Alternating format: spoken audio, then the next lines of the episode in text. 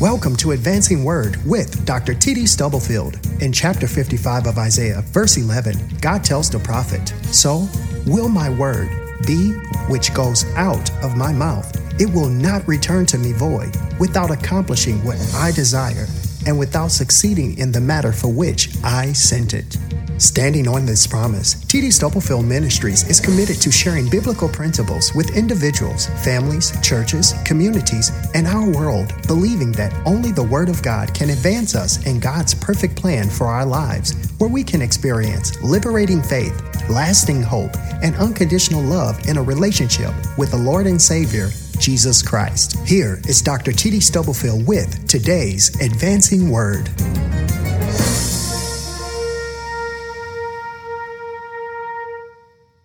Last week, I introduced a sermon series that was tagged with the title, The Golden Triangle of Giving.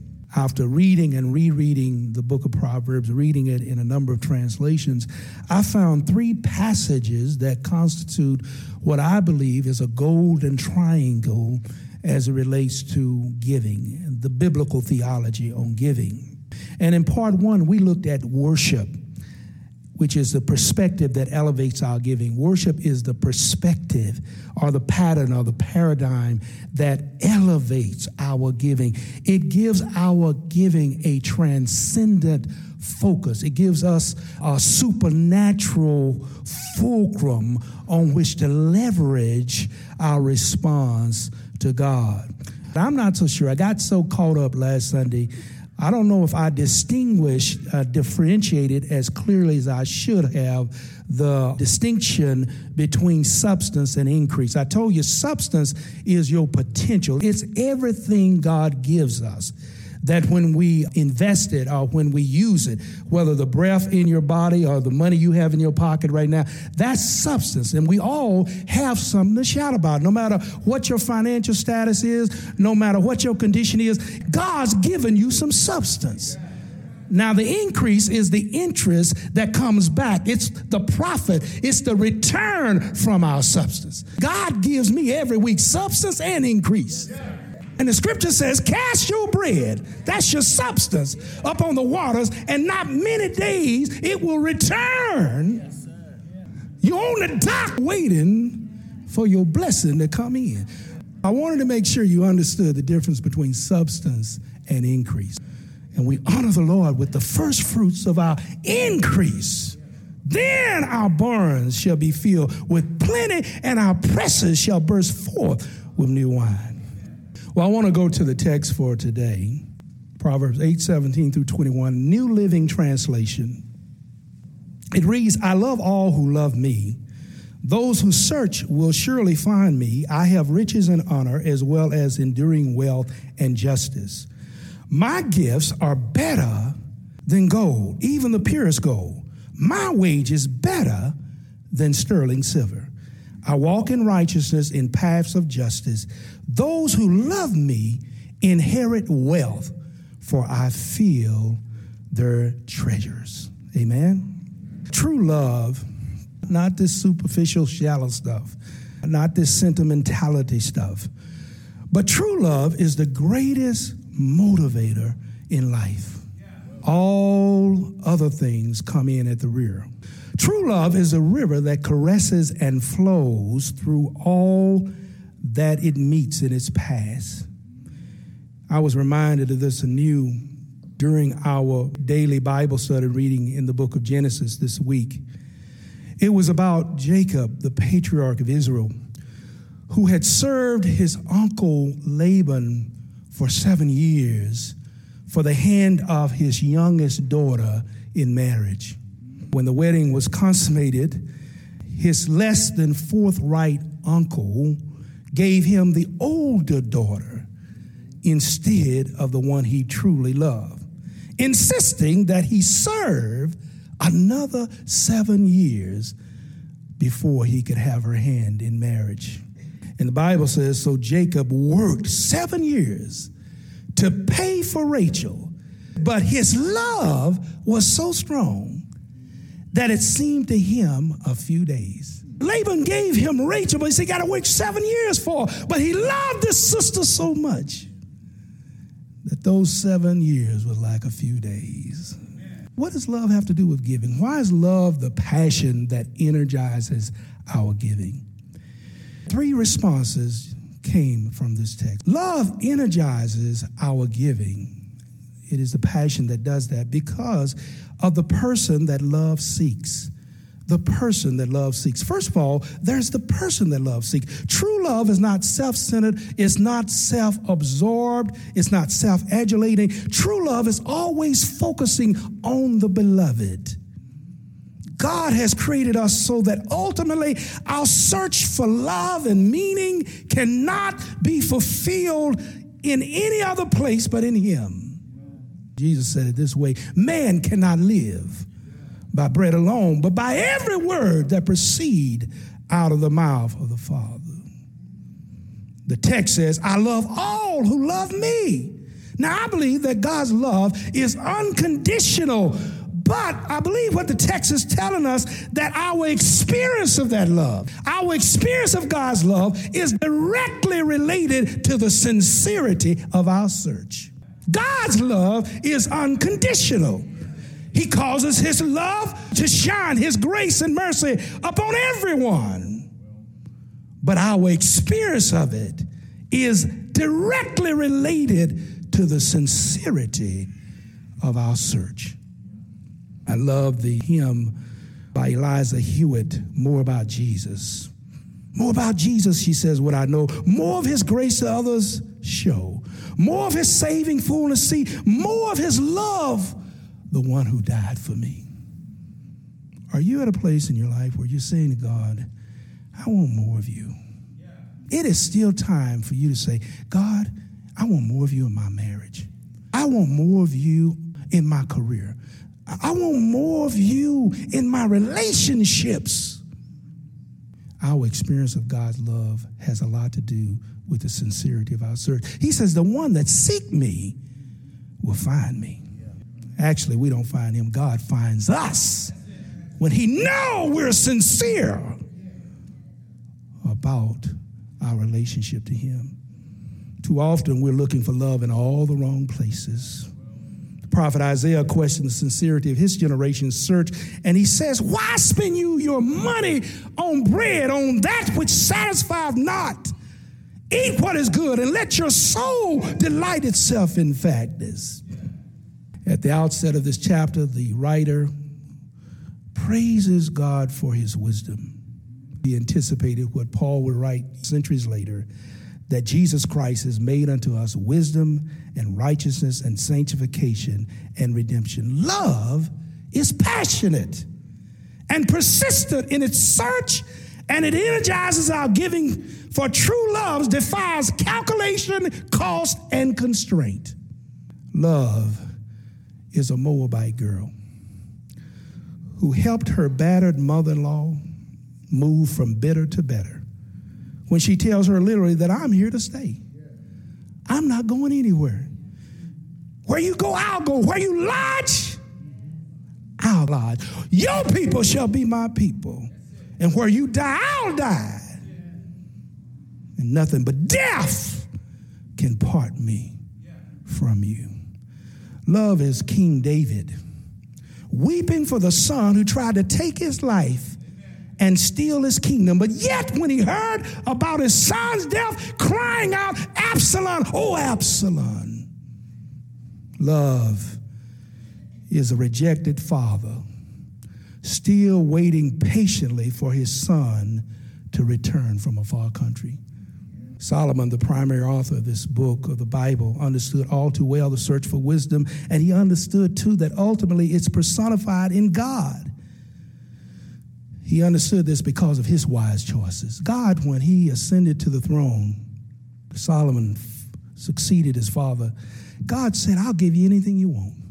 He gave him a blank check. Solomon said, I want wisdom. He says, Lord, give me wisdom. And you know what God did? God said, because you asked for the principal thing, because you asked for the most important thing, I'm going to give you everything else. I'm going to give you the riches and the honor, all the stuff, because you put me first. I'm going to give you everything else you need. How is it that love is the passion that energizes our giving? It's because of the person that love seeks. But there's another reason in the text. It's also because of the prize that love secures. There's some territory that love for God gains for us that carries us beyond whatever our initial quest is. When we go to God, we just want to go to Him for Himself. But this text says that when we do that, other things happen. I don't know why it happened, but when I thought about this part of the text, a song came caroling down the corridors of my mind. I believe it's a Walter Hawkins song, but it's this God gave me a song that the angels cannot sing. I've been washed in the blood of the crucified one. I've been redeemed. The Lord has been so good to me. He's opened doors I cannot see. Sometimes when I am feeling low, no one to care, no place to go, my Father, I wish I had somebody. My Father is rich in houses and land, and He holds, He holds the power of the world in His hand. Here's what I'm telling you all when we think about giving, when we find God, we find everything else. We be running around looking for the stuff, looking for the job, looking for the next house, looking for the career move, and then we bring God in as a footnote.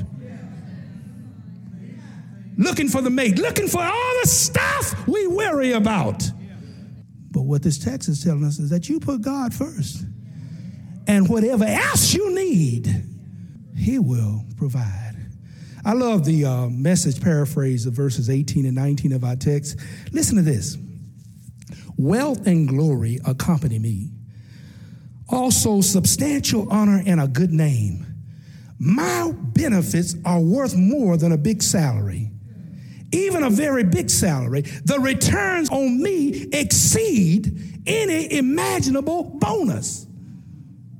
I'd rather know the banker than the location of the bank.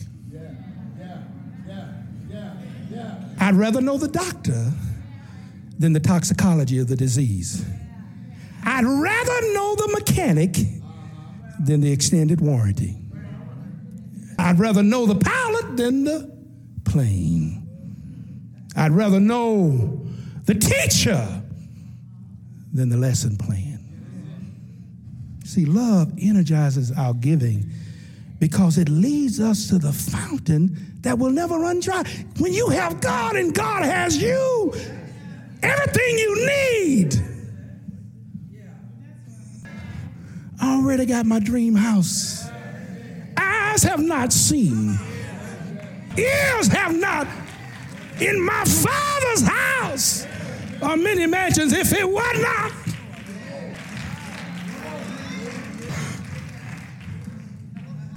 So, my brothers and sisters, earnestly seek God not for fortune, favor, or fame, for the stuff, but for God's self.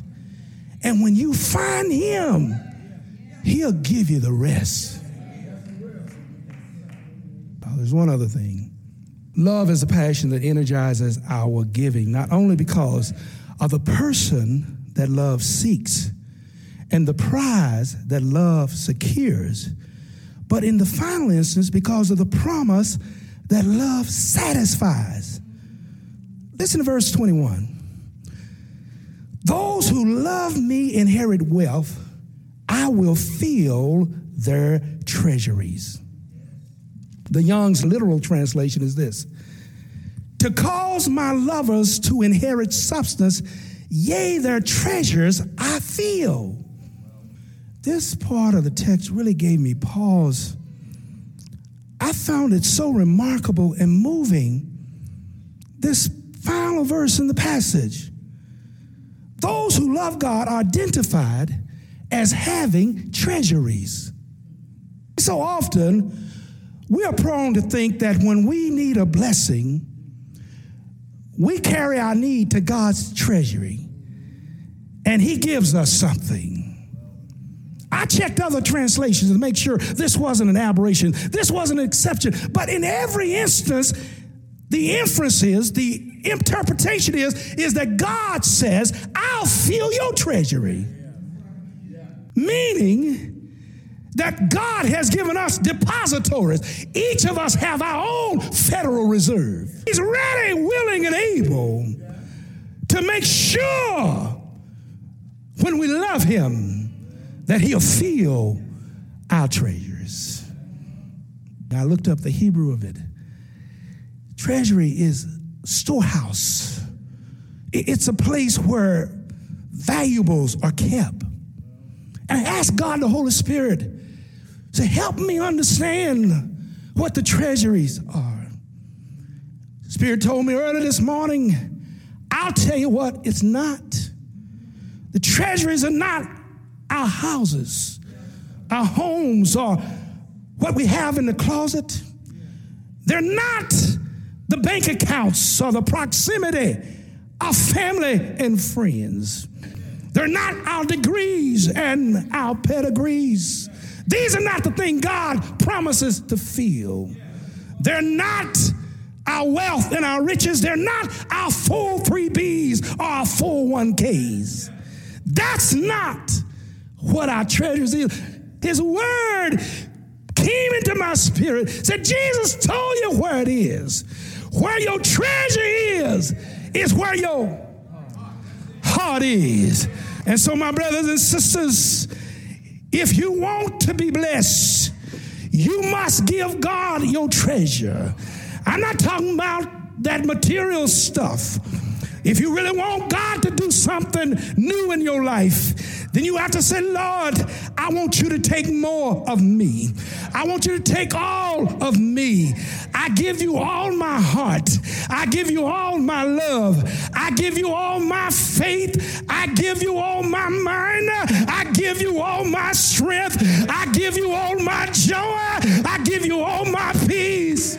And God will fill it. He'll fill it when David wrote, My cup runneth over, he wasn't in some palatial palace, he was running from his own son. But God blessed him with a cup that runneth over. He will not bless a divided heart.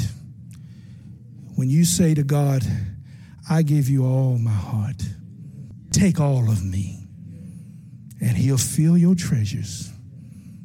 And Jesus said it best. He says, If you seek first the kingdom of God and his righteousness, all these other things, he'll supply all of our needs according to his riches and glory in Christ Jesus. These movements in this passage really reflects what we celebrate today because love came down through 42 generations.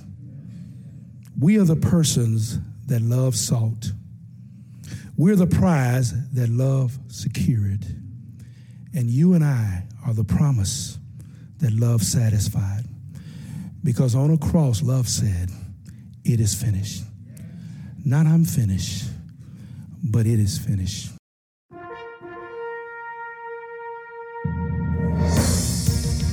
You have been listening to Advancing Word with Dr. T.D. Stubblefield. We pray that you have been encouraged with what your ears have heard and your hearts have felt. Explore our website at tdstubblefield.org for more information about us and to obtain resources provided by TD Stubblefield Ministries.